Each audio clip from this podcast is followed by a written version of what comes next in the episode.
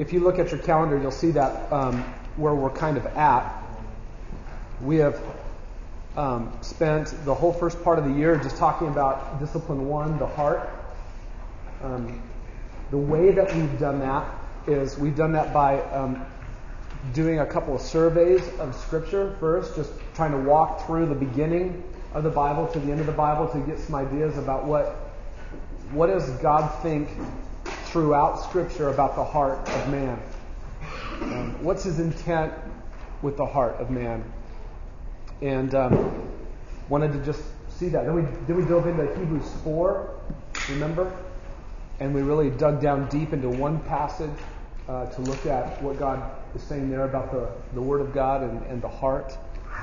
Um, and then we've transitioned now into um, discipline two on the home. And we started our last time together with a, with a survey, again, through the Bible, going from the, the very beginning all the way to the end, um, to, to just try to get a, a sense what, what's on God's mind, what's in God's heart concerning the household relationships. What's it been like from the very beginning, all the way to where we are today in Christ and the gospel? And so um, now what we're going to do this morning is we're going to go down deep into one passage. And so I think uh, these kinds of things are good for us to do. It's good for us to uh, have a survey of Scripture and kind of, uh, you know, fly over at 30,000 feet and, and get a survey of the whole land, and then it's good to go down deep into one passage and mine it for all that it's worth. And uh, so that's what we're doing. And then eventually here, we're going to do one more. We're going to drill down into one other passage next time together in December. We're going to we're going to add one that I haven't done yet with Build, um, but I really have wanted to. Now we're going to look at Titus chapter 2. And I actually want to have us take a look at what God says about what women, our wives, are supposed to be focused on. We talk a lot about us and, and what our role is and who we are and who we must be and what we must do. Um, but one of the ways you can shepherd your household well, and especially your wife, if you're married or if you want to be married someday, you need to know how to direct your wife. And the only way you're going to direct your wife well is if you know what God's design for your wife is. And so we're going to look at Titus 2 and uh, dig in there and see what God says about our wives, and that will help you then be able to shepherd your wife, uh, your desire someday to have a wife. I wish I would have thought more about these things before I ever got married. Um, and I'll tell you, those of you guys, I hope you don't feel like, you know, as a single guy, I hope you don't feel like, you know, a lot of times they just are just talking about marriage or just talking about wives, and that's just not what God has me. Um, I hope you won't feel like, you know, we're, we're leapfrogging over you and, and ignoring where you're at. I'm telling you guys, if any, you ask any guy here who is married what he could have used more of when he was single, and you will not find a man who will say, you know, I, I got plenty on wives and husbands before. I, in fact, I had too much. And I wish I would have been addressed more just as a single man. Nobody will say that to you. Um, so it doesn't matter if you're uh, less than two months away from a wedding, right, Zach? Yep. Or if you're less than two decades away from a wedding. Um, you need, these are good things for us to focus on. So let's turn our note, notebooks over to the back. I want you to be thinking about this again and, and uh, review this. I want you to think this morning. Um, I want you to think about your next meeting that you're going to have with somebody in the body. Maybe a, maybe a, a you're, you're going to get together with another guy. You're going to have some coffee. You're going to go get breakfast. You're going to have lunch.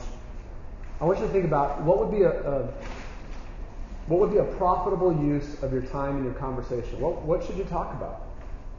Well, you should talk about the heart, your his heart, your heart, and, and in particular, not just the condition of your heart, but what God's intent and design for your heart is. That you would draw near in the heart to God, and He has revealed Himself primarily, specifically, most clearly in Scripture.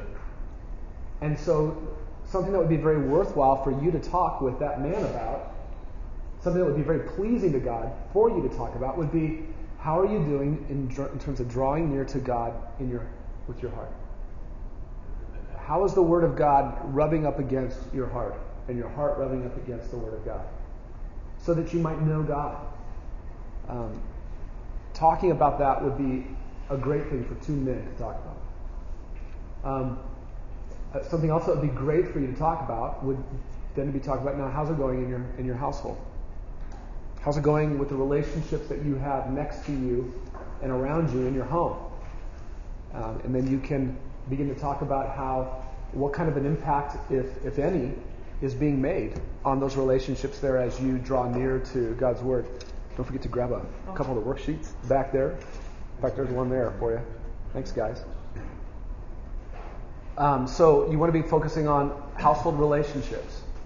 Um, you can then turn and, and, and start talking about now people that you're impacting outside of your home, in church or outside of church at work or in the neighborhood or whatever. How's that going? Because that's important too, because we're not called in Christ to merely just personally live holy before Him and not think of others. We're not just merely called to live holy lives and impact the lives of those that we live with, but we're in this world and Christ is coming back and He is out to expand His gospel across this globe through the church. So now, how are you engaging in lives? How are you engaging in the gospel of Jesus Christ, in the mission of Jesus Christ? What else could you talk about that would be more important as men together? Um, those are the first three disciplines of build. Those are the kinds of things that if men at Grace Bible Church are talking about these things, concerned about these things, oriented towards these things, centered on these things, the men of this church just fall to this as if this is the man's center of gravity, these kinds of disciplines. This is a church that is strong on the man side, and it'll be strong in the home. And our wives will be better women because of us. And the single gals in the church will be better as single women in the church. I remember um, a couple years ago when we were talking about, um, I was talking with one of the single gals in the church, and um, she was telling me that what she thought was the fruit of build in the lives of men in the church. So she's a single gal, and you might think that a single gal might say, I don't see a connection. But she, as a single gal in the church, felt and could, could, could tell she actually said that she felt safer, that she felt that she was well taken care of, that there was um, that she was covered, because the men of the church were thinking about the right kinds of things. She enjoyed being in singles ministry where, where the guys were, because they were thinking of these kinds of things. It was a part of the fiber of what in the life of what guys are thinking. And so there was a benefit even on the single gals in the church, and that's huge. That's what we really want to look after. The whole church benefits from this. Don't forget to get a handout back there, guys, as you come in. Um, so please, you know, know that this doesn't just make a, a personal impact on you. Again, this is all about strengthening the local church. Because the local church is what God's Son bled and died for to form. Not just to redeem you, but to form a body. And this body is what he wants to put on display in the world. His wisdom is seen through the local church. Ephesians 3. Um, so we're thinking about you. You got to be who you must be in Christ. We're also thinking about the church. We're thinking about your families. We're thinking about a lot of things. We're thinking about a lot of relationships. We're thinking about people outside of the church who have not yet even heard the gospel. What kind of a man do they need to hear it from? What kind of a man do they need to see and understand this gospel from? A man like you living this way. Okay? Discipline four is on the qualifications. Um, we'll, we'll, be getting to that at the next uh, semester together, looking at uh, 1 Timothy 3 and Acts chapter 6 about um, uh, just who are these deacons in a church. We'll give you a tool that will help you to begin to prayerfully work through the qualifications for deacons so that you can be praying that God would work in you in such a way that you would be a qualified man to be able to serve in the church um, in, at that capacity. Um, then we'll talk about discipline five, uh, how we handle the Word of God. Um, the whole last three sections of um, build at the end of the year, we're trying to finish strong on three different, just kind of really prepping you for H3 if that's where God is going to lead you next after this. Um, we want to have you uh, really be on the same page with what, the way that the elders believe the Word of God should be handled here. Um, What's the right way for us to interpret Scripture? What's the right way for us to view the Old Testament? What's the right way for us to view the relationship between the New Testament and the Old Testament? How should we view Mosaic law as Christians? These are really important things because these things intersect your life in ways that, um, and in people's lives out there, all you got to do is get in a conversation with somebody about Mosaic law, and I tell you, you will enter into fuzzy land. Because people, are, what? I don't know what to do. People feel guilty. Should I, you know, should, is, are we under the Sabbath? I mean, what do we? Oh, you, you can come and you can comfort people by showing them here's how the Word of God is held together. Here's where there's great continuity from the beginning to the end. Here's where God never changes in Jesus Christ. Here's where things have changed because of Jesus Christ. Okay? You need to have good answers for these things. And we want to begin to equip you in those kinds of uh, basic things. So, lastly, discipline six. You're not at um, any other church, you're at Grace Bible Church. And so you need to understand what this church has set in its sights, what, what its vision is, and what its gospel purpose is, and so that you can uh, make sure that you uh, are in agreement, that you uh, are engaged with this, that you're able to help draw other people who are maybe newer to the church into this biblical vision and gospel purpose um, at, at Grace Bible Church. So that would be an ideal man at Grace Bible Church who is fixed on these things. We want all of the men, any man who would call this church his home, who loves Jesus Christ, who's been transformed by the gospel, we, that man must know these things and have his life ordered around these things. Um, and in God's church is a strong church. It should be the kind of church that God wants it to be. Um, if we don't focus on these things, if we don't create a platform, uh, an arena for men, and call men to it and say, men, let's get on this platform to engage with these things. If we don't do that, this kind of stuff doesn't happen on its own. You have to be intentional. Um, you know this with your own life. Do nothing and watch what happens to your life. See if you become just by accident a godly man. You don't. You know this doesn't happen for you personally. You have to what? You've got to drag your sorry carcass to a place where you can be exposed to God's word. You've got to put yourself in front of God's word where it can speak to you and you can know how you should approach God through Jesus Christ and his words. You discipline yourself for that and your life will change. If you don't discipline yourself for that, nothing will change. And if we don't discipline, uh, create an opportunity for men to come together to be exposed to these things, these things won't happen in the church. Leadership development does not happen on its own. You don't just wake up one day and find that, oh, wow, look at all these leaders we've got. No, you just like a, a, a farmer in a soil. The crop doesn't come up. He doesn't wake up one day and go, where did that come from? What a surprise. No, he knows where it came from. He labored like crazy. He, he sweat blood to make that happen. He sacrificed sleep to make that happen. And now here it is. God blessed it, and here it is. That's what we want. That's what we're aiming for. And you guys get to be a part of that. Um, so let's dig in deep to God's Word this morning. We're going to be in Deuteronomy 6. Before we look at God's Word, though, we should do what? We need to pray. Because we need His help. These are spiritual things in God's Word. And um, we need to be men who are relying on the Spirit of God to understand them. Um, I hope that you'll catch yourself as you come to God's Word and you just open, you're sleepy in the morning and you're rubbing the sleep out of your eyes and you open your Bible and you just start reading. I hope you catch yourself and go, whoa, wait a minute, wait a minute, what am I doing? Oh, yeah, I need to pray. And uh, we'll do that together as, as we look at God's Word this morning. So let's go ahead and do that. Let's pray. Father in heaven, thank you for this great opportunity this morning to put our lives together. Um, the primary reason, Lord, that we are sitting here together, even thinking about these things, is your Son, Jesus Christ, and your grace towards sinners in Him. Thank you that while we were yet sinners, Christ died for us. That when we were dead, you, in love, your great kindness, and in your grace, you united us to your Son. You made us alive together with Christ. That is what primarily is underneath each one of us and that has slanted us to fall together to this point this morning.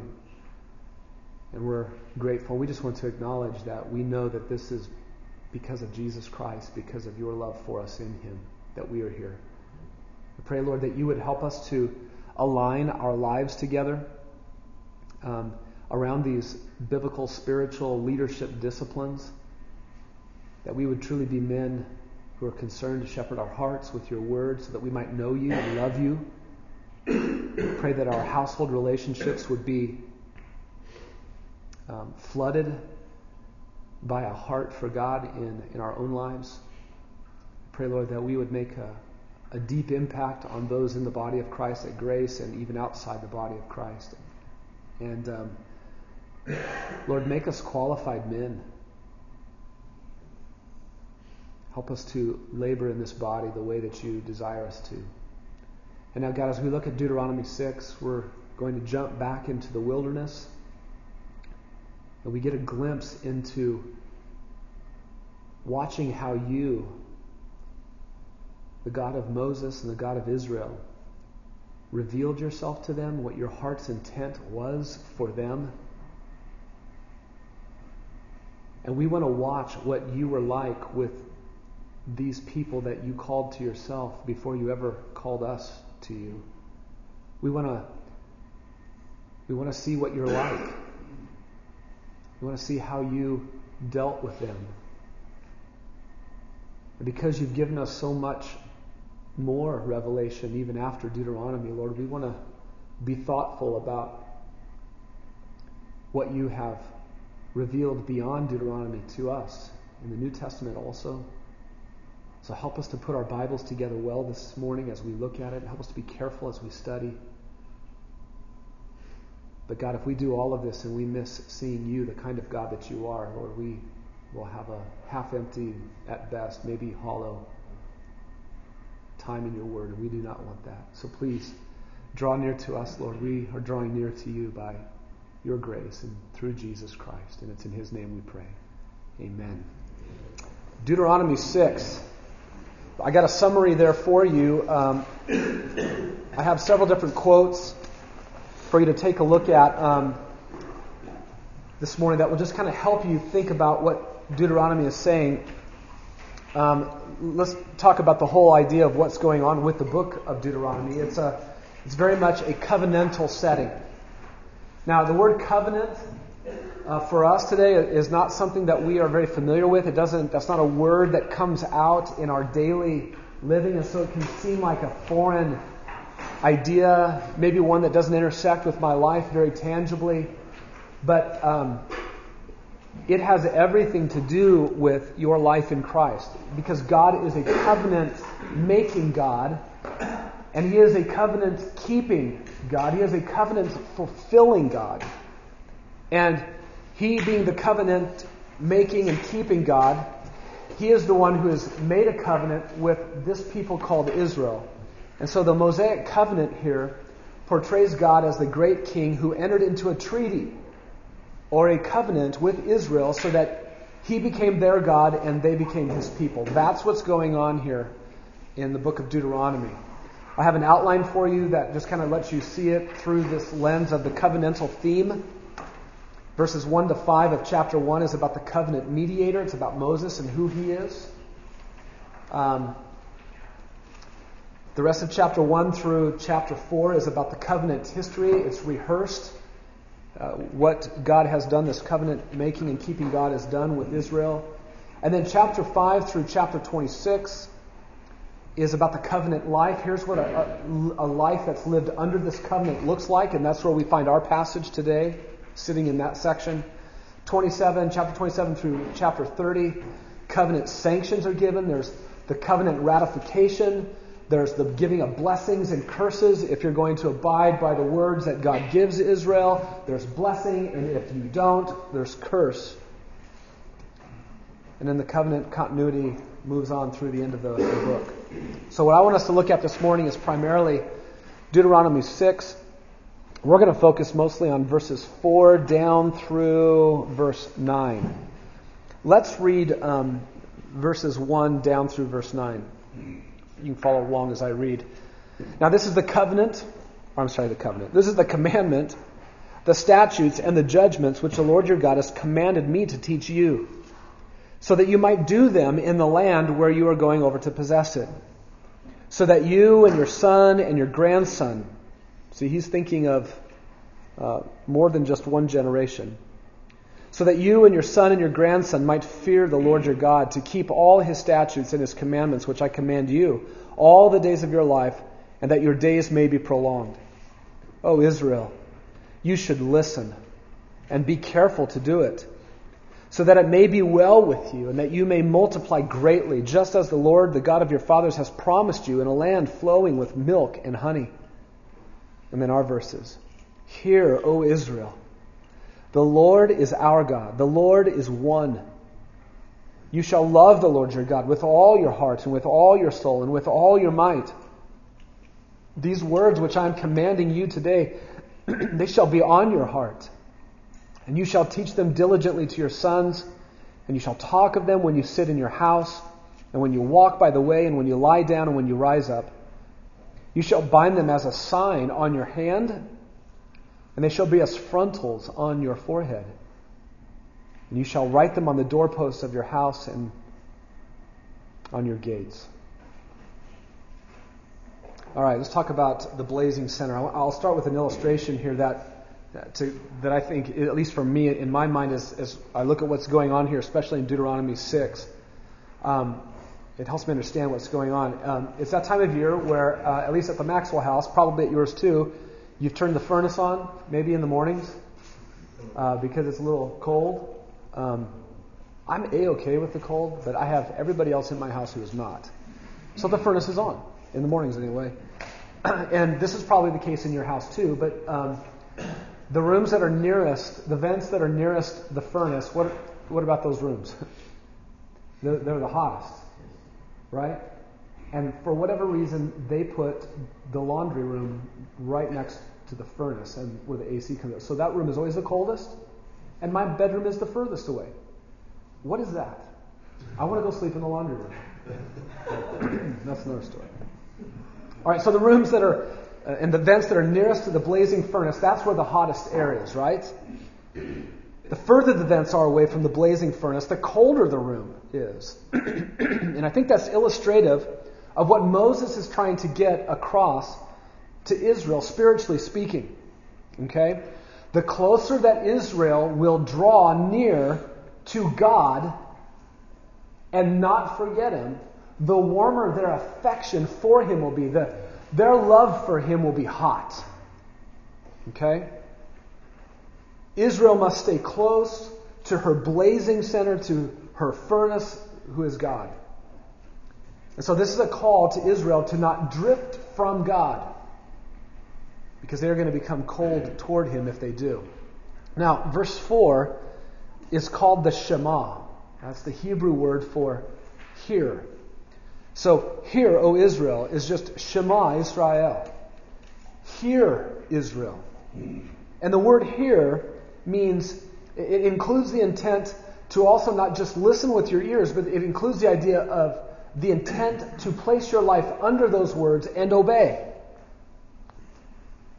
So order all of the rest of your life under the words of this one who is your, your blazing center, God. This is how the whole call begins from Moses to Israel.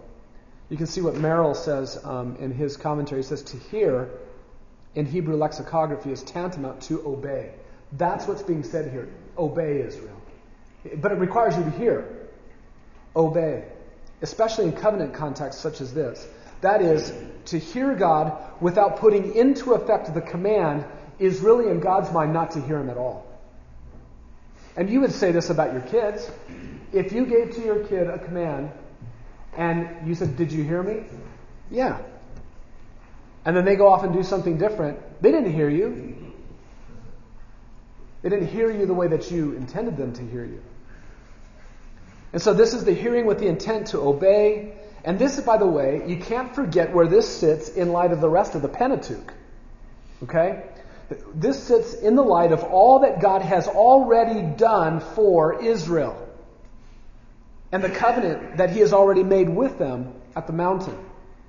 Because God has redeemed them from Egypt with a, with a strong hand, and because God has already made a covenant with them in the wilderness, obey me. Because I redeemed you, because I met with you and I entered into a covenant with you, listen to me with the intent to obey. You see, where does the hearing and the obeying fit? It follows after his gracious redemption of Israel from Egypt. Now, you have to understand the, the redemption he did, the redeeming them out of Egypt, is not uh, does not mean that everybody who came out of Egypt was saved. But it was still what he called redemption, and it is still by grace that he did it. You're going to see that it is completely by grace that God did this with Israel. But because of all of this, what he has done, the foundation they are on, as he says, hear me and obey me, what's underneath them already that even allows him to stand and say that is grace. His grace toward Israel. Okay? So to hear here is, is to listen closely for the purpose of obedience. And they must become determined to know what God has said to them in order to conform their beliefs and their behavior accordingly. Um, this is not any difference, um, different than you can write down James 1 23 to 25. Let, I'll read it for you. So you, you know this. Um, Jesus has this for us in our covenant with Him. He has laid out a covenant of grace towards us. In uh, James 1 23, he says, uh, James says to us, If anyone is a hearer of the word and not a doer, he's like a man who looks at his natural face in a mirror. For once he has looked at himself and gone away, he has immediately forgotten what kind of person he was. But the one who looks intently at the perfect law, which law are you talking about? Oh, the law of liberty. It's the one that's in Christ. And abides by it, not having become a forgetful hearer, but an effectual doer, this man will be blessed in what he does. You see, that's the church's version of hear with the intent to obey. Israel's version is Deuteronomy 6. Hear with the intent to obey. A God of grace paving a, a big platform to stand on for Israel for that. God, through his son Jesus Christ, paving a big platform of grace in the new covenant, and we stand on it, and we better not hear without doing. See, this is where God has not changed in the Bible. This is how your Bible is the same from beginning to end. Okay? God is a God who says, I'll pave a way of grace, get up on it, I'll put you there, and now, on that platform of grace, hear me and obey me. That doesn't change, ever. That's who our God is. But how does our Bible change? He had very specific rules and regulations to conform Israel. Ours are not the exact same. Do you understand? Our Bible is one, but that doesn't make everything equal. And the same for everybody who's in it, from one end to the other. Okay? now, the second part of verse 4 the Lord is our God, the Lord is one, is probably the most potent and succinct uh, summary of God who redeemed this people up to this point in the Bible. If you were reading up to this point in the Bible, this verse would really stand out to you. The Lord is our God, the Lord is one. That's a very potent, short summary. This is what, um, how would, if you went up to Moses and you said, Moses, how would you summarize God thus far toward his people? He would say, well, the Lord is our God. The Lord is one. That's what he would say. Um, I call this um, the summary of God the blazing center. This is it. This is the furnace. This is the furnace for Israel. This is the blazing center for Israel. You take this God out, or you take this people away from this God, and they grow cold towards Him. You put Him in the center of this people. You keep these people close to this Lord, this one Lord, and they will be a hot people for him. Whether they are in the wilderness, they'll be hot. Whether they're in the promised land, they'll be hot. Take him out of the midst. In the wilderness, they'll be cold. In the promised land, they'll be cold. He is their only hope. Now, there's two possible ideas and translations for the Lord is our God, the Lord is one. Most of you, the NAS, the NIV, the ESV, and the New King James Version all have it the same. I think your version just says exactly what I've said. The Lord is our God, the Lord is one. The other translation possibility for this is the Lord our God is one Lord. It's a little different. The first one, this one, the one that's probably in your Bible, the Lord is our God, the Lord is one, that stresses the uniqueness and the exclusivity of Yahweh. Okay? Israel's God. Yahweh is our God, and He is the one and only God. The second one, the Lord our God is one Lord, stresses more so the unity and the wholeness of Yahweh. He's not a schizophrenic being. He's not a little bit over here and a little bit over there. No, he's one being. And now the, the two ideas, the two translations that and the ideas that they put forward, they overlap. They're not, there's not huge significant difference between them. The Lord is indeed one united being, but he is also the only true God for Israel. Um, Mackintosh, in his commentary, I have to quote there for you, he says, All the grammatical possibilities of what you would do with this statement, they point in the same direction. They point to the uniqueness of Yahweh, they, they point to the supremacy of Yahweh, the God of Israel. So, what's being stressed here? The unity of God is being stressed. He's one God. God's distance from all of the other invented deities of the nations is being stressed. He is not like all of those other multiple different kinds of gods out there. And Israel's strength lying not only in the worship of this Yahweh, but in the exclusive worship of this Yahweh. That's what's being stressed here in this statement. It's a powerful, potent statement. I read it, you read it, and we probably just go right over it and we miss the significance of, of what's being said. Now, why is this so important to say this at this point? I want you to think with me for a minute. I want you to think with me behind Israel. Here they are in the wilderness. They're, they're on the plains of Moab. Moses is saying, All right, we got one more thing we got to do before we go into the land. I need to give this all to you again. You're the next generation. All of your parents are gone. They're gone because they didn't listen, they didn't obey. Now, before we go in, here's the law one more time. Now, why is it significant at that point to say the Lord is our God, the Lord is one? Think behind. If they could all turn around and look at what happened in Egypt for 400 years and then coming out, the place God's people had been for the last 400 years was a nation that had many gods. I want you to turn to Ezekiel 20. That's right, I said Ezekiel 20. What does that have to do with Deuteronomy 6? If you never visit the dark continent of Ezekiel, you will miss out on stuff like this. Read your whole Bible. Read it again. And then Read it again. And then read it again. Ezekiel 20. Watch this. This is what God found when he went into Egypt to get Israel. And Ezekiel's not telling us this.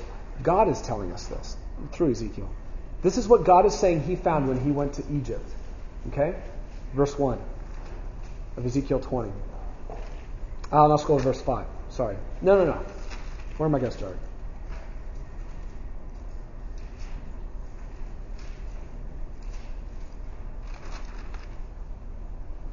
Now let's go to verse 5.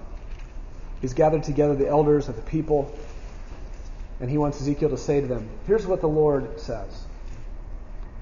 On the day when I chose Israel and swore to the descendants of the house of Jacob and made myself known to them in the land of Egypt, when I swore to them, saying, I am Yahweh, your God, on that day I swore to them to bring them out from the land of Egypt into a land that I had selected for them. It's a land flowing with milk and honey which is the glory of all the lands. I said to them, when they were in Egypt, Cast away, each of you, the detestable things of his eyes, and do not defile yourselves with the idols of Egypt. I am Yahweh your God. What did he find when he went there? their, their lives are cluttered with idols. That's right, Jacob. Jacob's life, his people, his sons, are cluttered with idols in Egypt. But they rebelled against me in verse 8. When did they rebel against him? He's saying in Egypt. When he went to get them, and he said, Get rid of these idols. Now, we don't read that in Exodus. We, you can read that, and, and this part's not coming out. God is giving us some commentary on what he found when he was there. What they do to him when he said that? He says, They rebelled against me, and they were not willing to listen to me. They did not cast away the detestable things of their eyes, nor did they forsake the idols of Egypt. Then I resolved to pour out my wrath on them. When? In Egypt. God is saying, He's giving us some commentary on what was going on in Exodus. I resolved right then, God says, You're done. To accomplish my anger against them in the midst of the land of Egypt. But, verse 9, I acted for the sake of my name, that it should not be profaned in the sight of the nations, because he made a promise to them. And he is going to keep his promise that he made to them. In whose sight I made myself known to them by bringing them out of the land of Egypt. So, I took them out of the land of Egypt and I brought them into the wilderness. And I gave them my statutes and informed them of my ordinances by which, if a man observes them, he will live. I also I gave them my Sabbaths to be a sign between me and them, and that they might know that I am the Lord who sanctifies them. Oh, but the house of Israel rebelled against me in the wilderness. They rebelled first in Egypt, cluttering their lives with the idols. They didn't listen to him, so they, he brings them out anyway because he's going to keep his promise. And then in the wilderness, they did it again. They did not walk in my statutes, and they rejected my ordinances by which, if a man observes them, he will live. And my Sabbaths they greatly profaned. And then I resolved to pour out my wrath on them in the wilderness to annihilate them. Do you see a pattern developing here? But I acted for the sake of my name, that it should not be profaned in the sight of the nations before whose sight I had brought them out. Also, I swore to them in the wilderness that I would not bring them into the land which I had given them, flowing with milk and honey, which is the glory of all the lands because they rejected my ordinances, and as for my statutes, they did not walk in them. They even profaned my Sabbaths, for their heart continually went after their idols. Yet my eye spared them rather than destroying them, and I did not cause their annihilation in the wilderness. That is what lies behind them and even up to this point on the plains of Moab. Those are God's words. That's his testimony of what's been going on. Is it important for Moses to say to this people, the Lord is our God, He's one? There's not many. He's one. You guys got to get this. And what do we do? You remember from Joshua 24, guys, when we were last time we were together? What did Joshua say to them? He brought them into the land. He got them. They're all pretty much portioned out in the land. What is he saying to them? He gathers them together at Shechem, important place in the history of Israel. What does he say to them? They're in the land. Put away your gods. So he's, they still have their gods in their tents. When Moses is saying this on the plains of Moab, is it important to say this at this point to Israel? Yes. It's the only thing Moses can say to these guys at this point. It's the only thing. And you know what? My heart's not any different than Israel's, and neither is yours. We need the grace of God in our lives to separate us from our idols. And the only way that happens for us is through the blood of Jesus Christ. I will not say no to my idols apart from God's grace powerfully circumcising my heart in Christ, yours, giving a new heart. We, can't look at Israel and go, you knuckleheads. You are you know what the Pharisees did? Oh, if we'd been alive back then, we wouldn't have rebelled again. No, you and I, if we were there, we'd be feeling guilty right now at Moses' words because we know that under our pillow in our tent is an idol.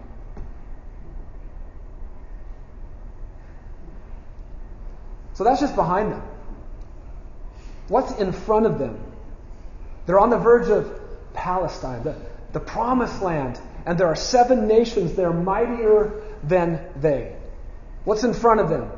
The place God's people are about to go is full of Baals. Gods. Lords. So get this. He's saying Israel's blazing center, Yahweh, could not be more distinct and unlike the, the gods of the people that are in front of them. You have one God. He's our God. He's not their gods. He's our God. No God anywhere had come into a nation like Egypt and separated out one nation away from another nation by pouring out judgment and wrath on the host nation. No God had ever done that. And yet they came out and they go into the promised land and they get portioned out, and Joshua says, Put away the idols. Let's go back to Deuteronomy 6. Everywhere Egypt or Israel is standing, they can turn around, they can look back at Egypt, God's everywhere. They look in front of them, God's everywhere. They go in their own tents, God's everywhere. And here's Moses going, The Lord is our God. He's one. Are you listening, Israel? Will you hear him with the intent to obey?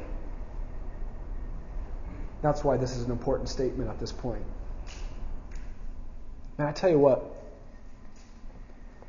verse 4 is very short. I forget, I think there's like maybe six Hebrew words, something like that. It's rich. We haven't even looked at verse 5. So the air closest to the output of the furnace is the hottest air, right? And if Israel will stay near to her blazing center, there's hope for her and her commitment in the covenant with God. There's hope that, that her commitment will stay warm. So then, at that point, what is the first thing on God's mind for this people? What's the first thing on God's mind? It's love. And that takes us to discipline one, the heart, in our notes. Verse 5 and 6. You shall love. I'm it, Israel. I'm it for you. There's no other God. I'm the only one. I'm the only one of the kind. I, I'm not different kinds of gods. I'm one God. I'm unique and I am yours. Here's what's on my mind for you, Israel. Love me. Love me. Love me. And not just any kind of love, but love me with all your heart, with all your soul, and with all your might. Love that consumes you. That's what I want from you. Listen, guys, that is totally and completely unique. Completely unique. The gods of Egypt never required their devotees to love them. The gods of the Amorites and of the Canaanites and the Hittites and the Philistines never communicated such a request to their followers. And in fact, no ruler ever has said to his people, Here's what's on my mind, first and foremost, from you as I rule you love me. No, let's just do what I say. Recognize my authority.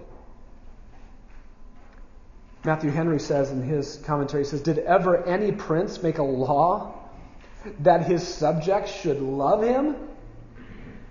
Yet such is the condescension of the divine grace that uh, this is made the first and great commandment of God's law.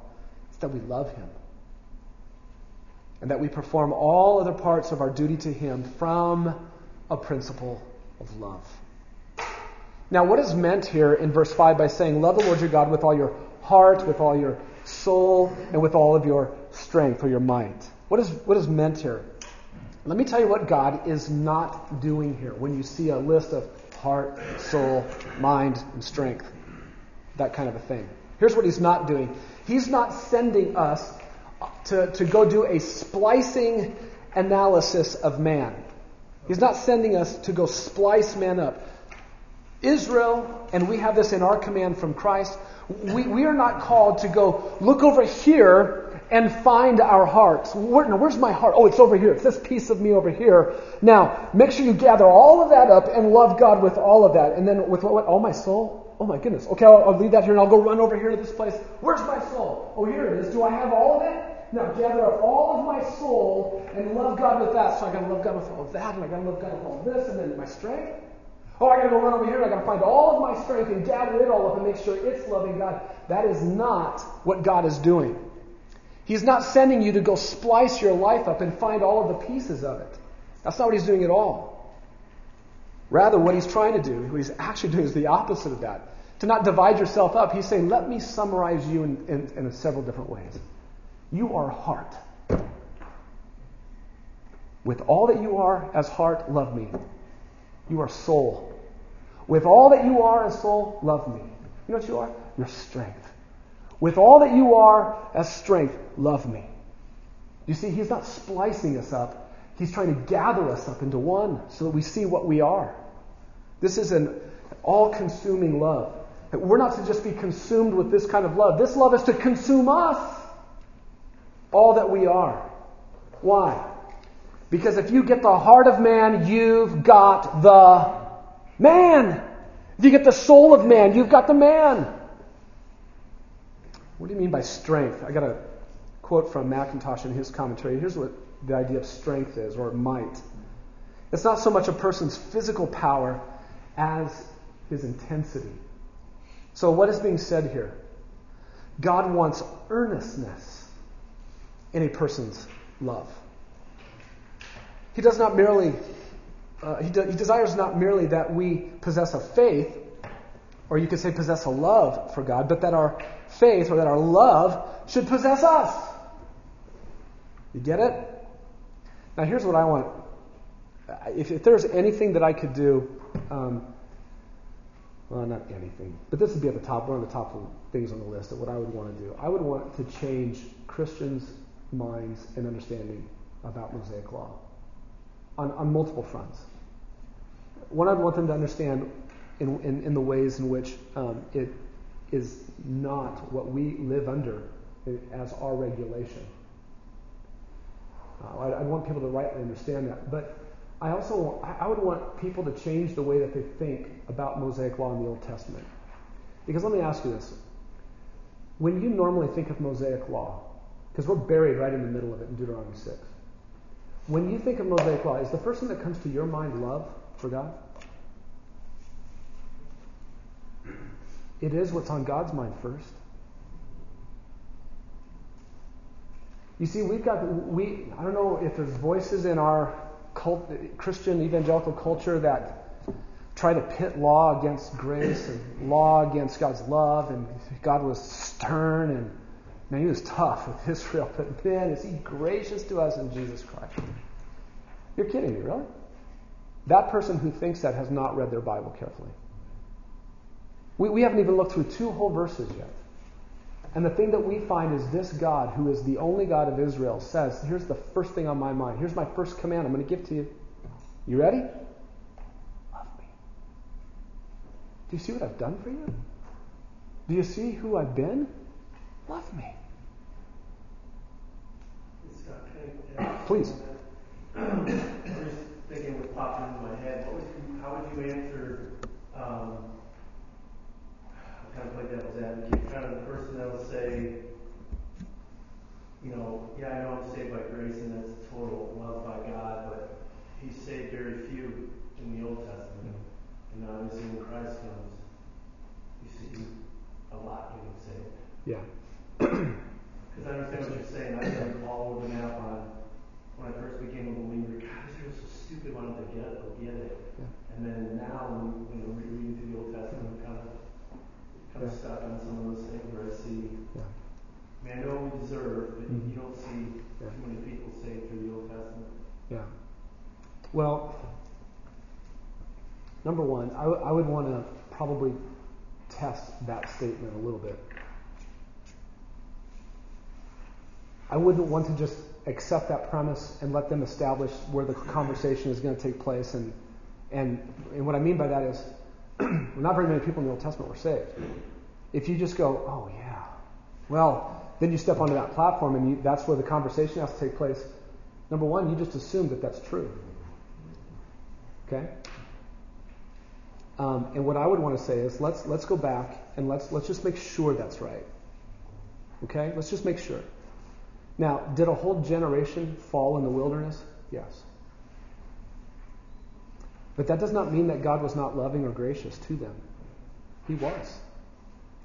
His intent with his love and his grace in redeeming them out of Egypt um, did not mean that every soul that came out was going to be redeemed in the sense of what we understand in Jesus Christ through the, the blood of a sacrifice, substitute in his place.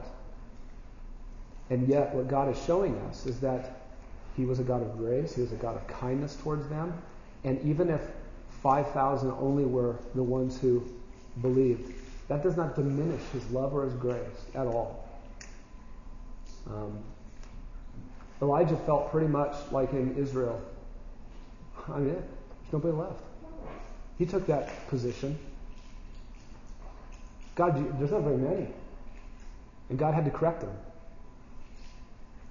there's 5,000. Now, 5,000 compared to total, well, let's, let's just look at it the way God does. And maybe we need to be more thoughtful about how many people are getting saved today.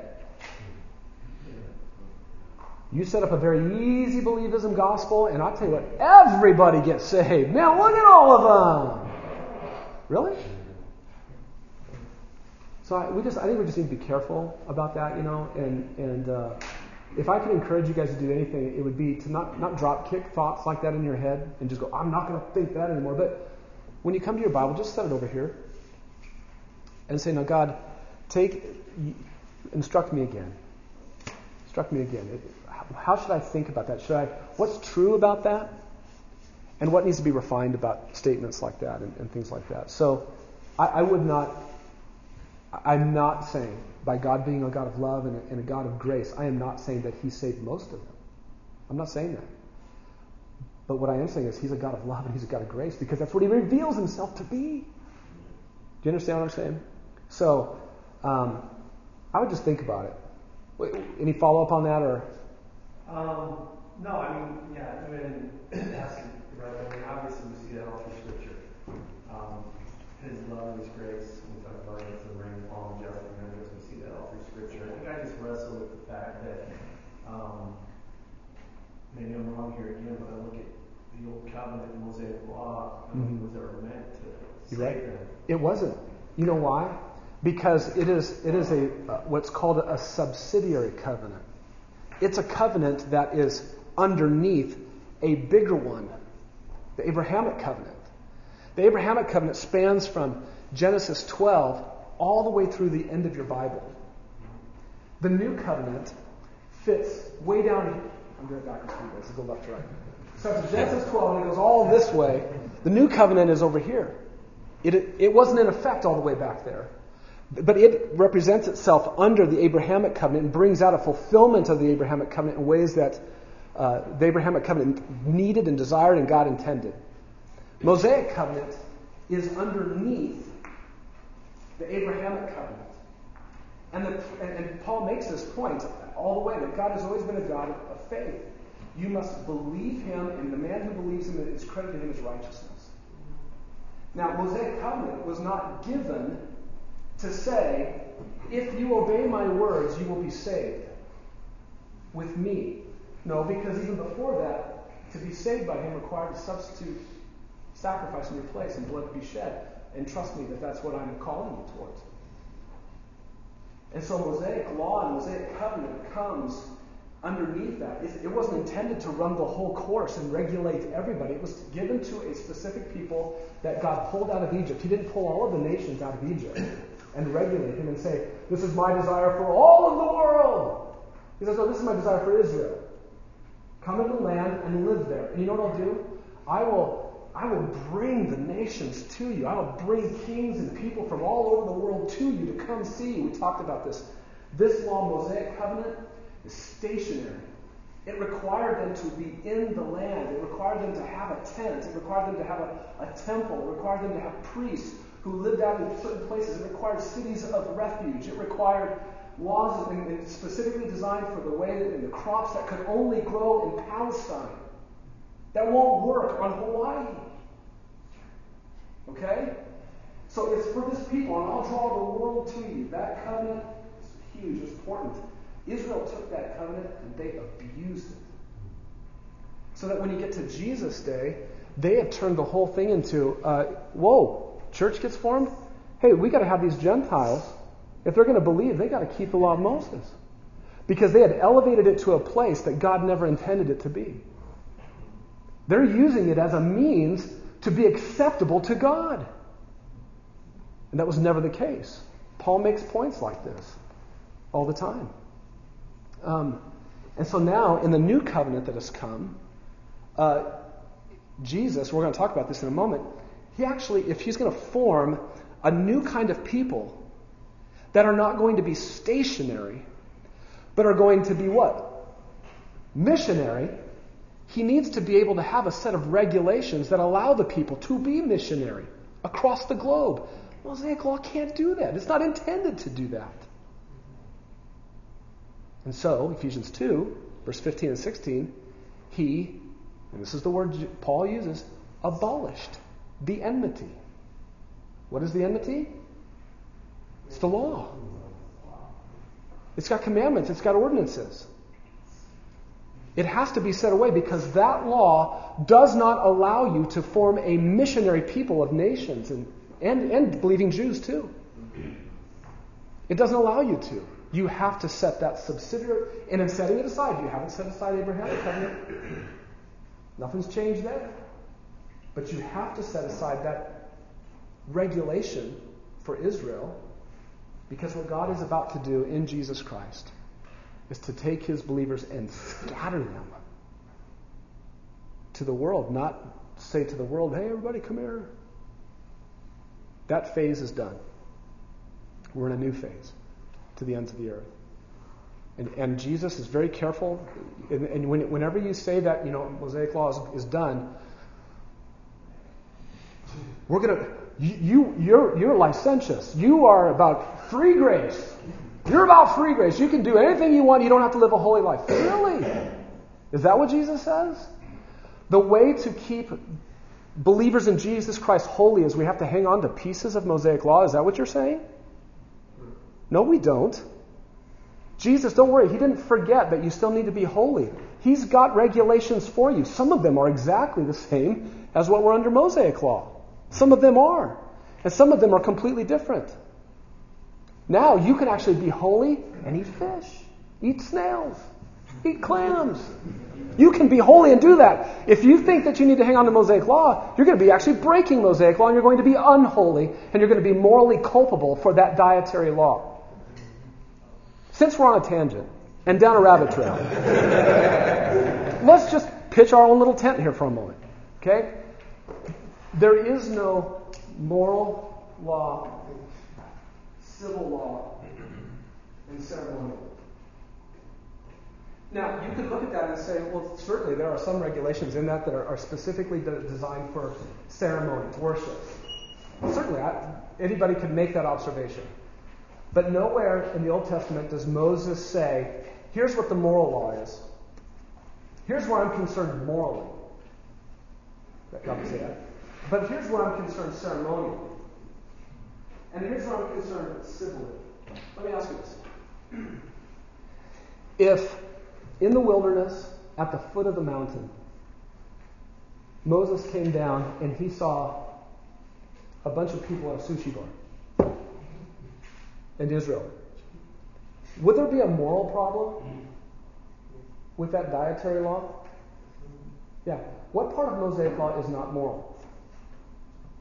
Which part of Mosaic law did not have moral consequences? All of it, the civil too. A man fled to your city of refuge, and you were like, we don't want this guy. You just turn him over to the family who's chasing him, and you don't follow the civil law that's been given. That city is morally culpable before God. So there's not moral, civil, ceremonial. I understand it might be helpful at points to try to describe the law that way, but Moses never speaks of Mosaic law that way. Jesus never speaks of Mosaic law that way. Paul never speaks of Mosaic law that way because the Bible doesn't represent it that way. And so I understand if you say Mosaic law is done, you make people feel a little uncertain about what's going to happen to the holiness of God's people. Well, were the people unholy before God made Mosaic law? Go to, go to Genesis 26, verse 5. Genesis 26 is a, a, section of Scripture after Abraham. God is actually talking to Isaac. and he's exhorting Isaac to do the same thing that he exhorted Abraham to do be fruitful, multiply. I'm going to give you this land. Now, notice what he says in, in Genesis 26 5. He's describing Abraham. Because Abraham obeyed me, he kept my now look at this list. He kept my charge, he kept my commandments, he kept my statutes, and he kept my laws. Which ones? It's not Mosaic law.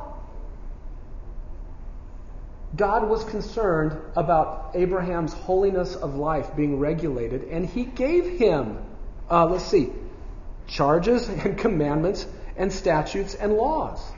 God never leaves his people that he has called to himself by faith through the sacrifice of a substitute. He never leaves them without commands to shape their lives. Never. Mosaic law is not the first time God did this. God did this with Noah. God did this with Adam and Eve outside the garden. Okay? And when he gets to Mosaic law, man, this is the hugest combination of regulations man has ever seen up to this point. is massive. Massive. 610 laws, I think Israel looked at and summarized it. You get to the New Testament and you cut those off. What's God going to do? The same thing He's always done. He's going to give those people that He called to Himself through Jesus Christ laws. Paul calls it the law of Christ. James calls it the law of liberty. We have laws, don't worry. We're not going to be less holy because Messiah has come and sacrificed himself. Messiah doesn't need to keep dragging forward some parts of Mosaic law so that his people will be holy. He abolished it. And he gave them Ephesians chapter 4 through 6. Don't lie. Speak the truth. Don't be angry in unrighteous anger.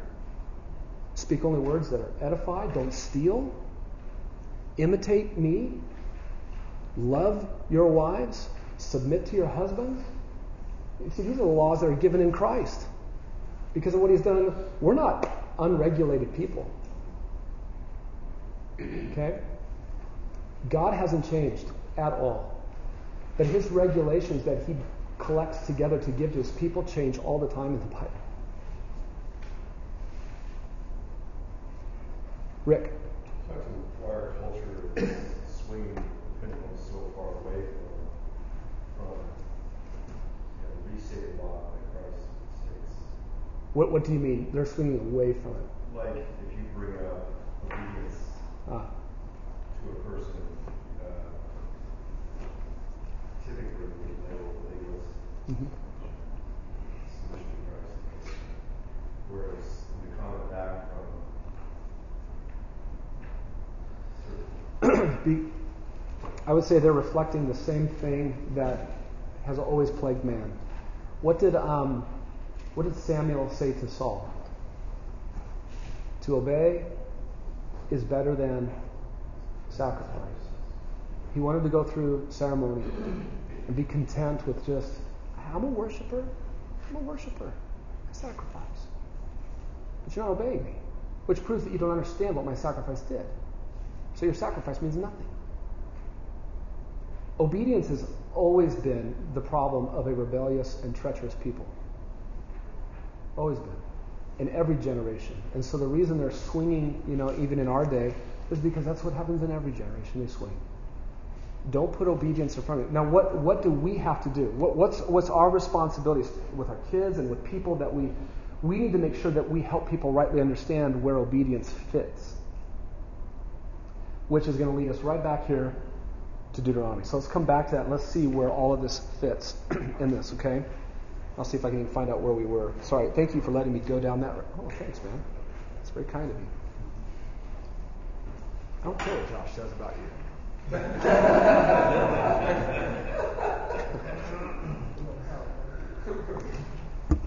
I get you donut? No, I've already had like five, so. All right. When you think of Mosaic law, guys, I want you to think of love for God.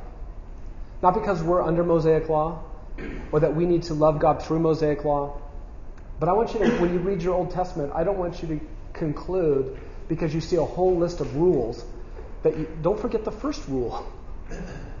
Don't forget the greatest rule. Love God. That says a lot about our God. Okay? So why was Israel in trouble with God? Let, let, me, let me make this point to you. God's people, Israel, they were not guilty before God first and foremost because they broke dietary laws, because they didn't sacrifice right, they didn't uh, pay attention to their social laws, or even because they broke the Ten Commandments. That's not why they were primarily guilty before God. Why are they primarily guilty before God? They did not what? They didn't love God. They didn't love God. And because they didn't love God, they were unconcerned with and they were slow to obey. When you love, guess what you'll do? You'll obey. You know what? The, here's the closest in our culture that we understand about a covenant setting and love and, and laws. The closest contemporary covenant idea in our minds is probably the covenant of marriage. Okay? You know what the, you know what the marriage covenant is full of? I stand there, and at one point in the marriage, I look at the man and I say, Will you? And will you? And will you? And will you? And will you? And you know what he says every single time? I will. I will. Yes, yes, yes, yes to it all. I'll do anything. And I turn to her. Same thing. You know what she says? I'll do it all. Why? Why will they do it? Because they love each other. They are full of love for one another. They're full of love for one another. That's why they'll do anything. Let's not forget that. That's our Bible, guys. That's our Bible. That's the Old Covenant and the New Covenant. Okay? But they are different in ways too, but they're sim- similar in that way. Okay? All right, th- this command from God to love, you know what it does? It reflects and reveals his desire for his people's attitude toward him. Here comes a whole bunch of people loving God into the promised land. The nations would have looked at them and said, We've never invented a God like that. That never crossed our mind to invent a God like that. That God of that people would have stood out to be completely unique. And by the way, just as a reminder, what is this? Do you know um, where the first mention of love in the Bible is? We're in Deuteronomy 6. You shall love the Lord your God with all your heart. Is that the first place? Anybody got an idea? Can you guess? At least in Leviticus, at least. At least in Leviticus, we know it's there. Okay, good. So we got to go before Leviticus. Say what? Genesis what? No, a little too too early. Even before Exodus 20, it's in Genesis. The first time God mentions love is Genesis 22, and Abraham has Isaac bound up on the altar. He's got the knife raised in the air, and the angel says, Stop! Now I know that you love me. Because you'd do anything I ask. Mosaic law did not invent love for God. God was interested in love way before Mosaic law. And if Mosaic law goes away, don't worry. He hasn't changed. He's still interested in love. Go to John 14. Go to John 14.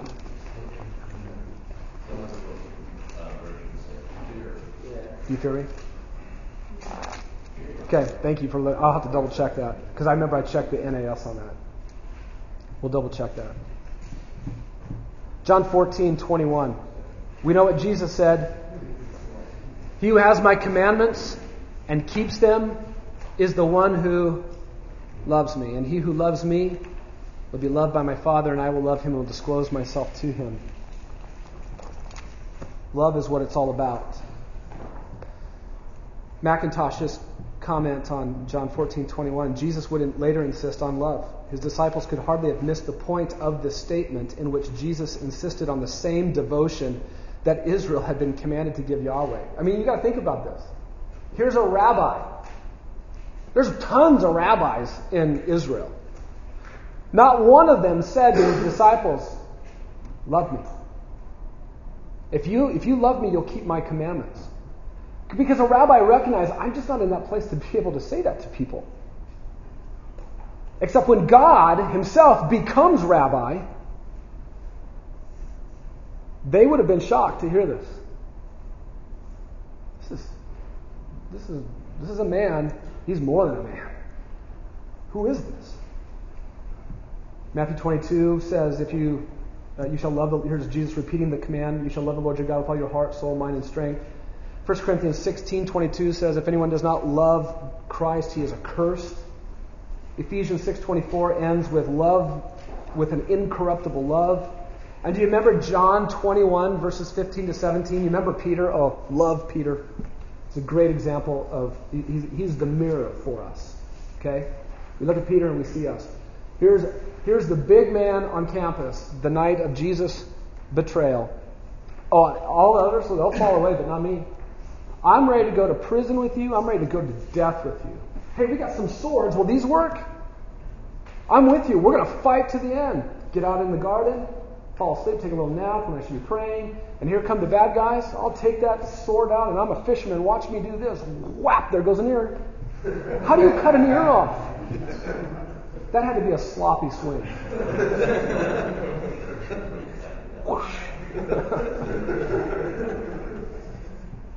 That guy ran away and wept bitterly. In John 21, Jesus has come back to him. He's looking for him, calls him from the boat. He comes to the land, and they go for a little walk. And Jesus says something very interesting to Peter at that point. Peter, you made some big promises to me. You broke them. You didn't keep your word. Peter, are you going to stop being foolish now? Is that what he said to him? Will you promise and will you resolve to do better is that what he said to him? Will you get some accountability, man? What did he say to him? Why did he say that to him? Because that's God's first desire and first concern always. Love me. And he's reminding him of that. Deuteronomy 6 again God's people here who are warmed by the blazing center discover that God has actually provided for them a means by which their comprehensive love for God was to be kept up. he provided something for them that helped them maintain their love for God, that promoted their love for God, that nurtured their love for God, so that their love for Him would not undergo decay. It's in verse 6. These words, which I'm commanding you today, they shall be on your heart. Remember, that's where I called you to love me from. So I have something for your heart, for who you are at the heart level. It's my words. Put my words there. Where your love for me is supposed to be.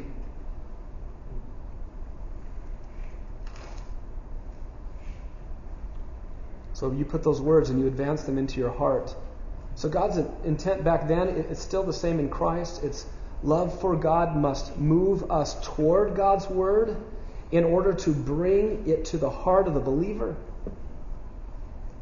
This is where God has not changed. A quote from Matthew Henry God's words must be laid up on our heart, that our thoughts may be daily conversant with them and employed about them, and thereby giving the whole soul may be brought to abide and act under the influence and impression of those words. This immediately follows upon the law of loving God with all your heart, for those that do so will lay up his word in their hearts, both as an evidence of that love and an effect of that love, and as a means to preserve and increase it. He that loves God loves his Bible.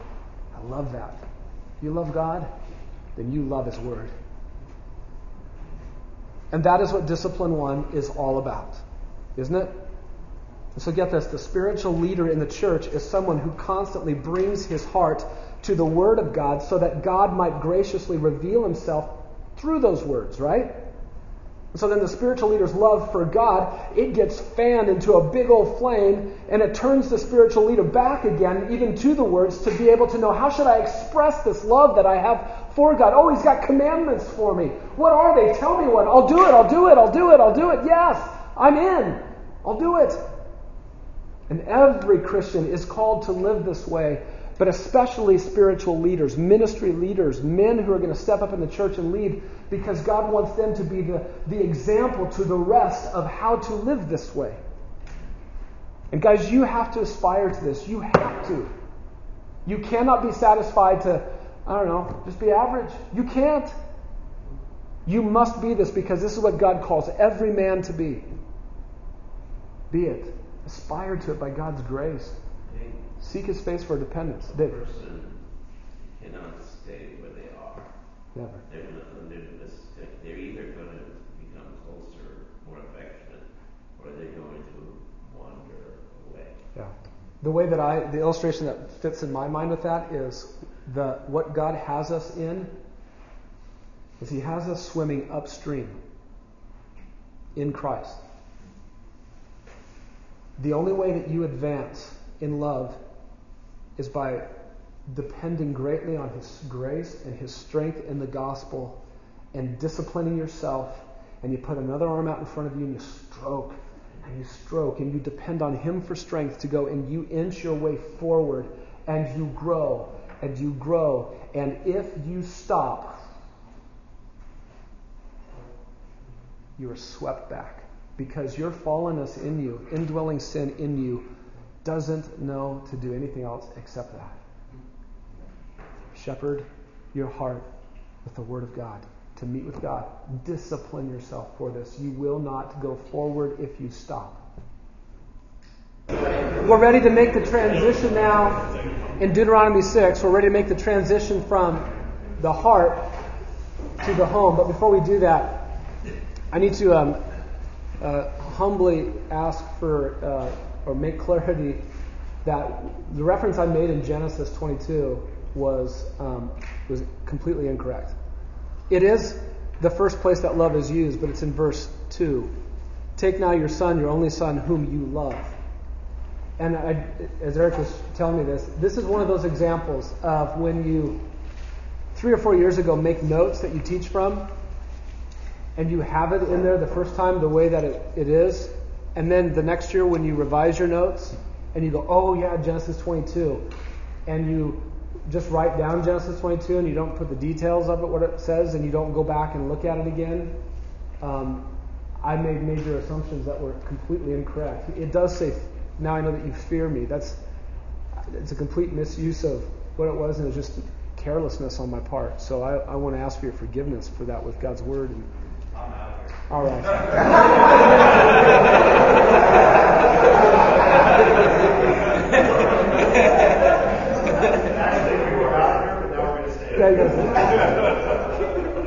Well, any of you who are like that and want to be under Mosaic law, you just go. the rest of us are under grace. Okay? Just kidding. But I'm sorry for that, guys. That was that was not. That's a good example of hovering over a passage. You think you remember what it says, and it doesn't say that. And you got to be careful. I need to be careful. So.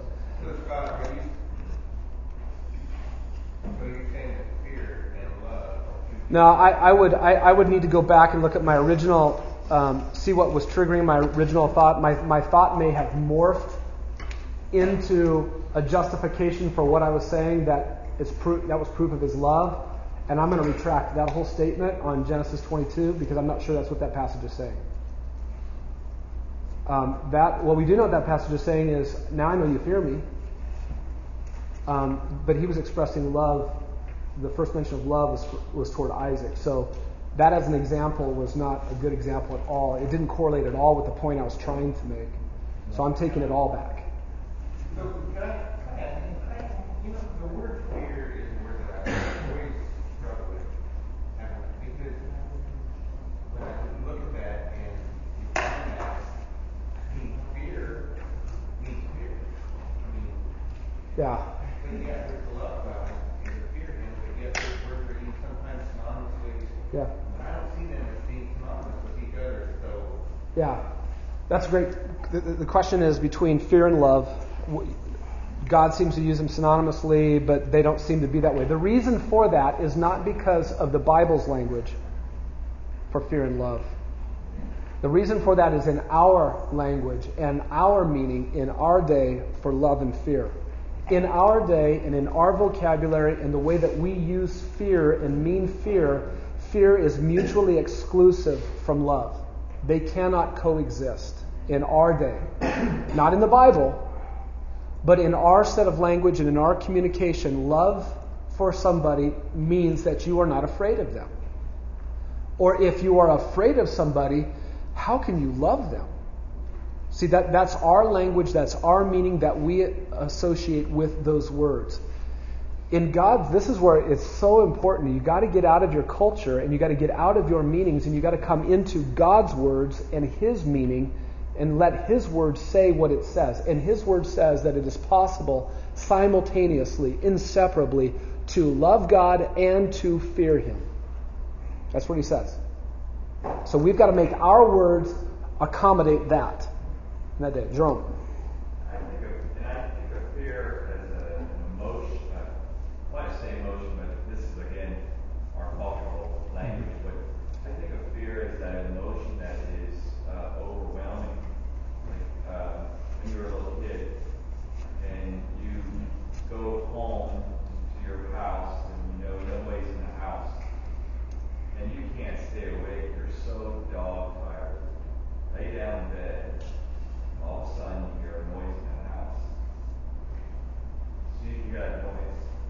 Everything, all that sleepiness goes away. You're totally alert to that sound because it's fear in your soul. Or you could be watching a movie, you know, laughing as hard as you can, all of a sudden something you hear out there that brings fear. Like fear overrides all the other emotions. And uh, the way I think of fear is that, that, that God should be that much on our soul. It's a good thing. It's a, a thing that He should, I mean, He should be that much on our soul. Like fear grips you, and you can't like shake it until you find out what it is. You know, it just keeps pressing up on. And and with God who loves us, that's like that overriding thing that's in our soul that we can't get out of. I mean, you know, you can't laugh it out, you can't, you know, sleep it out. He's that much in our soul. That's what I think. Yeah, and, and the, the, the word fear, even in the Bible, takes on each context specific meaning. So that when you get to 1 John, John will say, perfect love casts out. Well, wait a minute, which is it? well, what kind of fear is he talking about in 1 John? In 1 John? What is it? Is that what is it? Go up and look at verse 2 and see what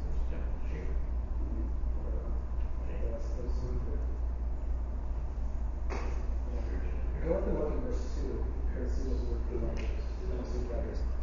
But um, so you have to let each context in whatever passage you're in determine what the word fear means. And there is a fear that is mutually exclusive from love. And that the passage that confirms that is the one in 1 John. I'm not, I can't remember what passage it is, but um, specifically. But there are other times, like you said, you know, Tom, God expects both of them. And so where the accommodation has to be made is we don't want to change what God's word says to make it fit in our minds. We want to change our minds and the way that we use words to make it fit God's. Okay? All right, let's move on. Let's take a look. Um, in verses 7 to 9. In Israel, these words could not just stay on the man's heart, his own individual personal heart. They could not just stay there. Those words had to advance beyond the man, they had to advance beyond the husband, they had to advance beyond the father into his home, to his wife and his kids and slaves if he had them. And he was, in verse 7, to teach them diligently to his sons. Now, teach them diligently, it's a very interesting uh, expression, very flowerful, uh, descriptive in, um, in uh, Hebrew. Two quotes there for you from um, Matthew Henry and from Eugene Merrill. Frequently, what does it mean to teach them diligently? It meant frequently repeat these things to them, trying all ways of instilling them into their minds, making them pierce into their hearts as in the sharpening of a knife. It is first turned on this side and then on this side, back and forth, over and over, over and over. Teach them over and over. Make the instrument sharp so that it can do what it needs to do in the heart in the life of the one that you're teaching it to. It's that idea of sharpening a knife. The image is also used as that of an engraver of a monument who takes a hammer and a chisel in hand and with painstaking care etches a text into the face of solid a solid slab of granite The sheer labor of doing it over and over and keeping working, keep hammering at it, keep hitting it. That's a daunting task indeed. But once done, how long is the message there? As long as that rock stands. So that's the idea of that kind of diligence. It's not like, hey, once in a while you can do this with your family and it's all good. Israel. That's not what he's saying. He said, you got to do this over and over and over and over. So then, how would we summarize this part so far? Here's what I would say God's intent for Israel was that they were to come near and come into direct contact with their blazing center, who is God, right? And in and through his words, come into contact with him. Those words would then enable uh, him to pour forth heated love back to God it would help direct his love for God. And then those precious words that he has been putting upon his own heart, he takes those words and he pushes them into everybody else's life that he lives with. Teach them diligently to your sons. Do you understand what God's intent is for Israel? What kind of a nation would that have been in Palestine? What kind of a nation would that have been as the spectator nations around it are, are, looking in on that land? That would have been a very, very unique people. He also says in verse 7 when you um, sit, you shall talk of them when you sit in your house and when you walk by the way. So Israel was upon any occasion within the home, they're sitting, outside of the home, they're walking, they were, they were to impress the Word of God on their kids. Those who were in their home, um, whatever occasions for inactivity were going on, you're just sitting around hanging out, or if you were in activity, walking, you were to make this whole point known. You were to view anything you were doing as not, no, no, son, now's not the time to, to talk about the Word. This, just, this isn't a good time. No, whatever you were doing, whatever you weren't doing, it was always the right time to talk about the Word of God with your kids. When you lie down and when you rise up. When do you lie down? At the end of the day, which is when the day began for the Hebrew mind. When do you rise up? In the morning. The book ends on your day. The, the beginning parts of your day were to be characterized by the, the impressing of the Word of God upon the heart and the mind of those who are in the home. And that's not even enough. God could have said, we would have thought, you know, it would have been good enough just to make everybody responsible for you put the Word of God on your own heart. Shepherd your own heart. Kids, you do it. Dad's going to do it for himself. Son, you do it for you. Wife, you do it. Uh, uncle, slave, you all do it. You all just be personally responsible for doing that. Were they supposed to do that? Yes. We would have thought that might have been enough, but that's not enough. He says, Men, you have a special responsibility. Push it everywhere, advance it into your home. Uh, but that's not enough. Everywhere you go, whatever you're doing, whatever you're not doing, the, you're tired, dead dog tired, going to bed, getting up, um, do it then. First thing on your conscious mind, the last thing on your conscious mind. My words. We would have thought that might be enough, but that's not enough. He says, You shall bind them, verse 8, as a sign on your hand, and they shall be as frontals on your forehead. What is this? They were to go even further. Most commentators believe um, that this was to be taken figuratively. And somehow, even if they did do this literally, and we know that they did do this literally, that it was okay as long as their heart motive was right. Many commentators believe that. What they did is they had tassels on the ends of their garments, on the, on the ends of their sleeves, that reminded them of the commands. And we know they made phylacteries, little boxes leather boxes that had the Word of God on it, and it hung literally right between the eyes. Okay? So here you are in a very um, agricultural society, hard work society, and you're getting ready to do work, and you're like, man, these things are in my way. Oh, yeah. God's Word. I'm putting my hand to work. I'm going to reap. I'm going to make something. I'm going to I'm going to feed my child. The Word of God is in the way. Everywhere I look, this thing just keeps getting in the way. What is, oh, it's God's Word. I'm looking at my world through God's Word. It was to be worn on the person, the body of the Israelite. McIntosh and Spurgeon caught the heart that was behind this command, I think. Look at these two quotes. The commandments were to be sovereign over individual Israelites. They were to serve as constraints or guides on their hands and as mental checks upon their thinking. So you, if you were to, if you were going to use your hand in a way that was going to be, oh, no, I can't use my hand that way. Needs to guide my hand. You're going to think a thought that see somebody and there's anger, there's unforgiveness, there's bitterness in it. What's that in my? See, serve as checks upon what they saw and what they did with their hands. The purpose of using such symbolism, Mackintosh says, was to connect God's law with the everyday routine matters of life. Nothing was to be considered outside the scope of his authority and his word. Spurgeon said, Thou shalt see by them, thou shalt see with them, thou shalt see through them. Verse 9. That's not enough. Write them on the doorposts of your house. Write them on your gates. And again, most commentators think that this was to be taken figuratively. I don't know why. I don't know what'd be wrong with doing this. But basically, the principle was to be spiritually caught and brought into every sphere of life, right? I mean, what's the whole point here? See the quote from Merrill the form of the commandment is in any case most significant. After ordering that the covenant commandments be worn on the person of the faithful Israelite, Moses expanded the sphere of the covenant claim to the house and then even to the village. In this manner, the person of his entire family and community became identified as the people of the Lord, whose word was everywhere. Get this if it's on the doorposts of your house and you're going out of your house, what's that around the. Oh, I'm, I'm about to head out into my property, and I got to think about the Word of God.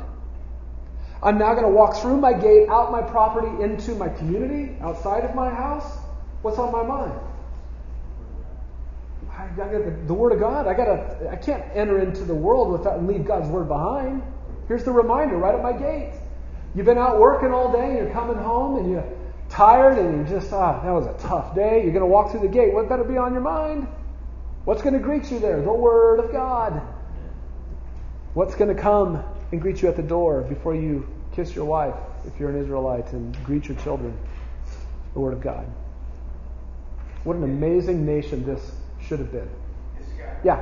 What do you think it would look like? I mean, for us, I mean, I guess I look at it as like a reverse uh, flag. yeah. What would that look like maybe for that? Yeah, I think it would have probably look something like what the Ten Commandments probably look like. Ten words etched on wooden posts, etched on a rock. You know, six words, only six words, right? Six, it was something like that. It wouldn't. The Hebrew's that way.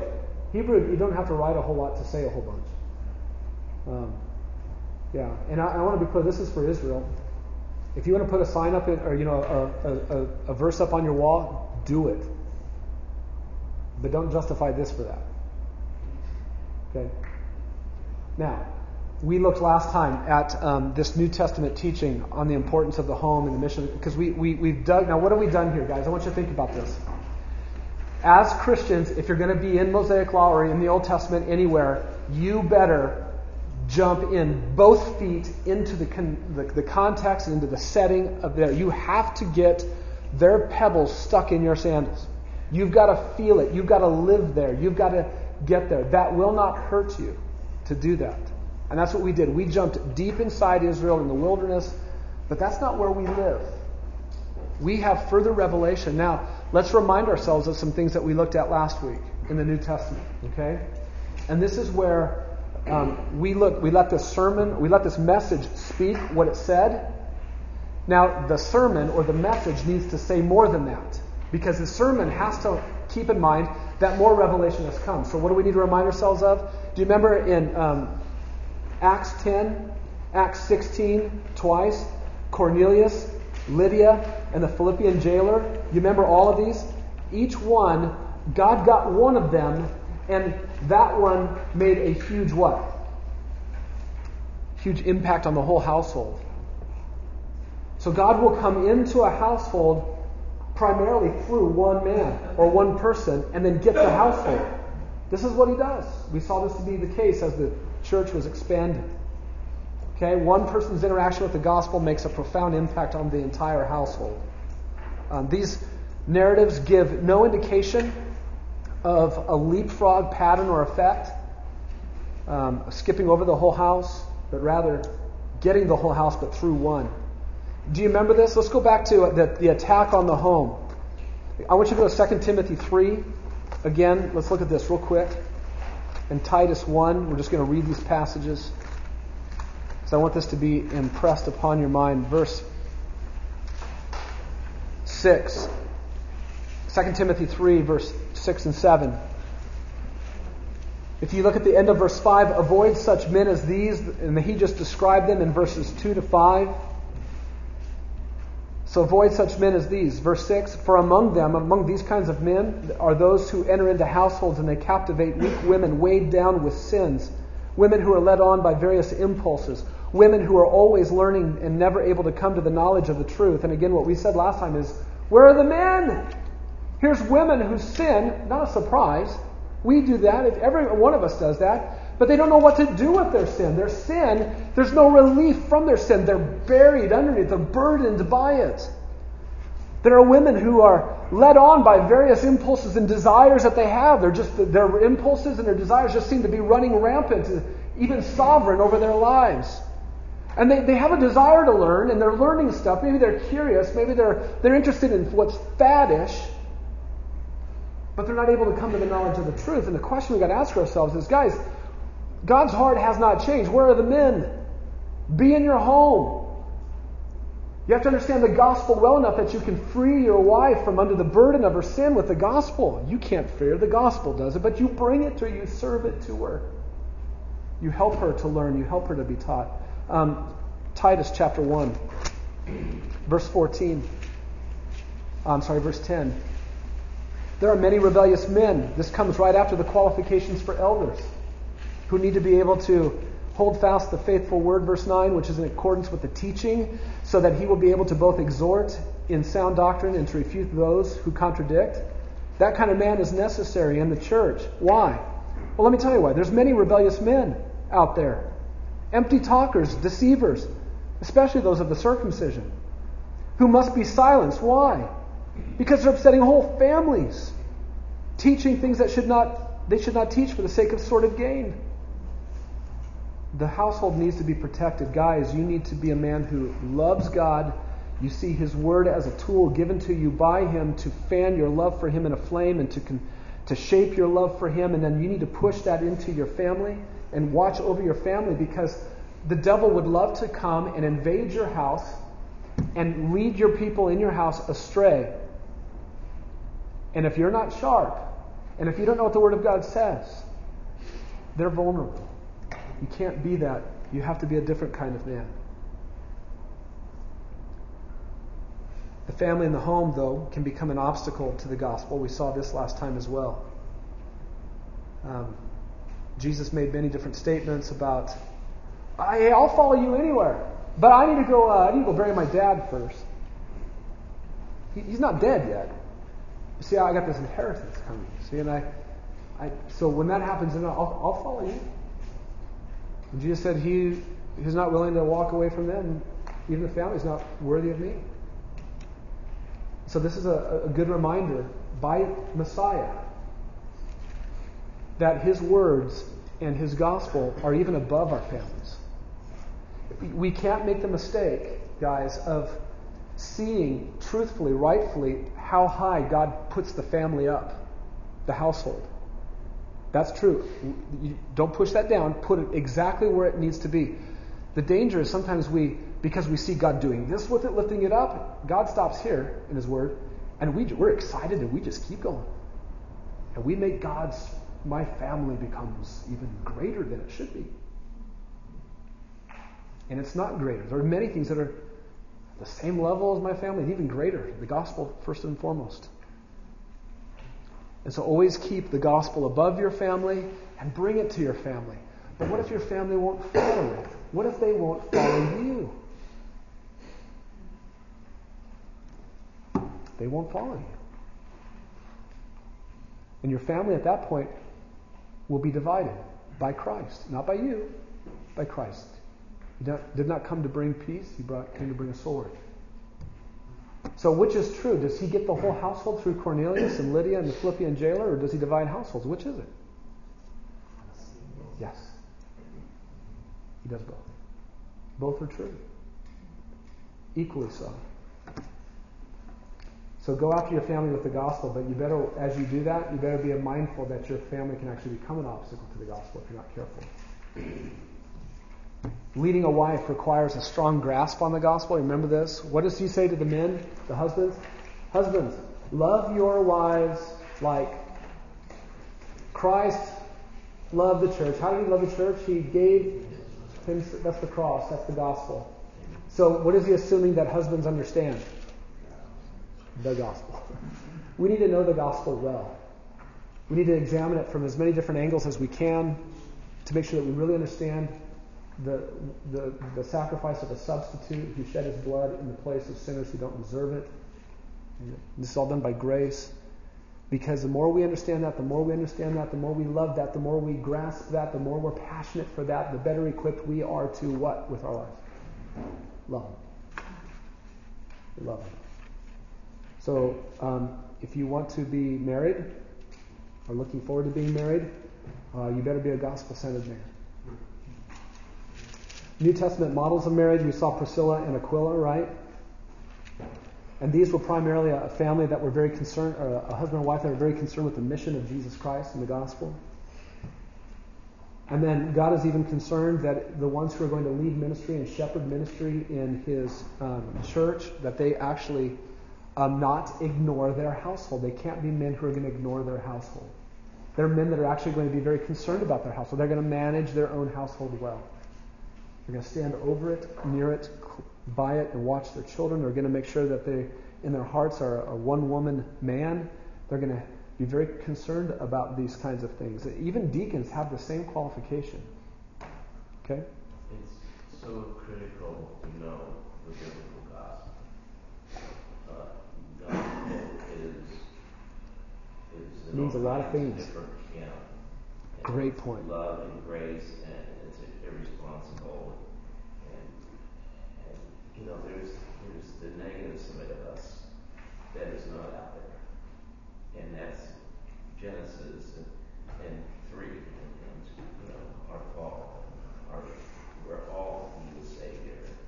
When Christ did on the cross, we need to know that. And, uh, Yeah. and understand grace and, and mercy is, is part of that, but it's out of our natural state. Yeah, absolutely. Yeah, you need to make sure that um, we, we don't live in a day where you can assume the gospel. And even if you mention to somebody, oh, I love the gospel, and they go, me too, you need to make sure that, well, we need to go even a little bit further. What do you mean by gospel? You, you, unfortunately, that's just where we live. You need to. You have to go further than that. Nick, did you have something? No, I'm okay. Um, just didn't want to miss it. Um, okay. So you got to be gospel centered men. You have to be men who are, are concerned to shepherd your household. That's what the Word of God says from the from the beginning to the end. That's where God doesn't change. Um, next time when we get together, we're going to talk about. Um, I have I wanted to do it today, but we're not going to do it today because I want to make sure we get the last half hour here in small group. But next time together, I'll, I'll lead off with okay. I want to. I have a specific word to bring to you if you're single. If you're a single man, we talked about this a little bit.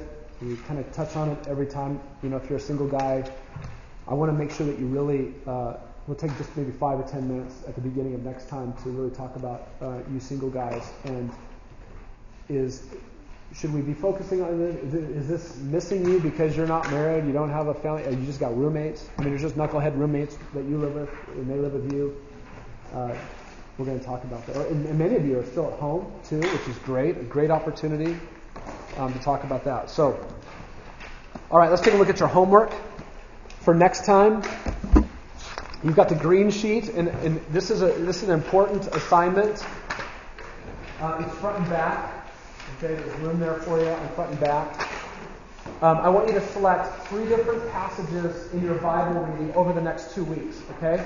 Just three, whichever three you want. And I want you to do three things with each one of those three passages, okay? Are you with me? The three things that I want you to do with each of the passages is the A, B, and C. That's why you see passage number one, A, B, and C. Passage number two, A, B, and C. So you got three different passages, do three different things. What are the three different things? A, write a paragraph about what this passage reveals to you about the nature or the character of God. Read the passage to say, to look for who is, who is God in this. I don't want to miss the God who is revealing himself to me through it. Write a paragraph on what it says about God. Okay? B. Write a paragraph about how your heart is interacting with God who is revealed there. Uh, one of the best ways to do this is just to write out a paragraph prayer to God about what you see about Him there. God, this is what I see about you. I praise you for being this. I'm so thankful that you are. I love you for this. You write him a paragraph prayer to him about what you see. Okay? C. Share what impact this passage from God's Word is having on you with someone in your home. Write a paragraph about how that went. Okay? Disciplines one and two tangibly put into practice. Does this make sense? Is look, you don't even have to be a rocket scientist to get it, do you? It makes sense, doesn't it? I read God's word to meet with God. I was totally impacted by that. I talked to him about that, and now I got to go talk to somebody in my house about that. Wow. Guys, you don't have to this isn't this isn't hard stuff. Just just go do it. Okay, it is hard. Because we're fallen and we're lazy and it's tough. But it's simple all right. Do that three times. Talk about how you had to get a cold washcloth and put it on your wife's forehead to wake her up because she passed out because you did that. Do it with your kids. If you have kids, do it with your kids. Do it with your roommates. If you are a kid and you live in your home with your parents, do it with one of your siblings. Do it with your mom or your dad. Okay? Find somebody. If you live all alone, invite somebody over into your house, cook them dinner, and do this with them. Okay?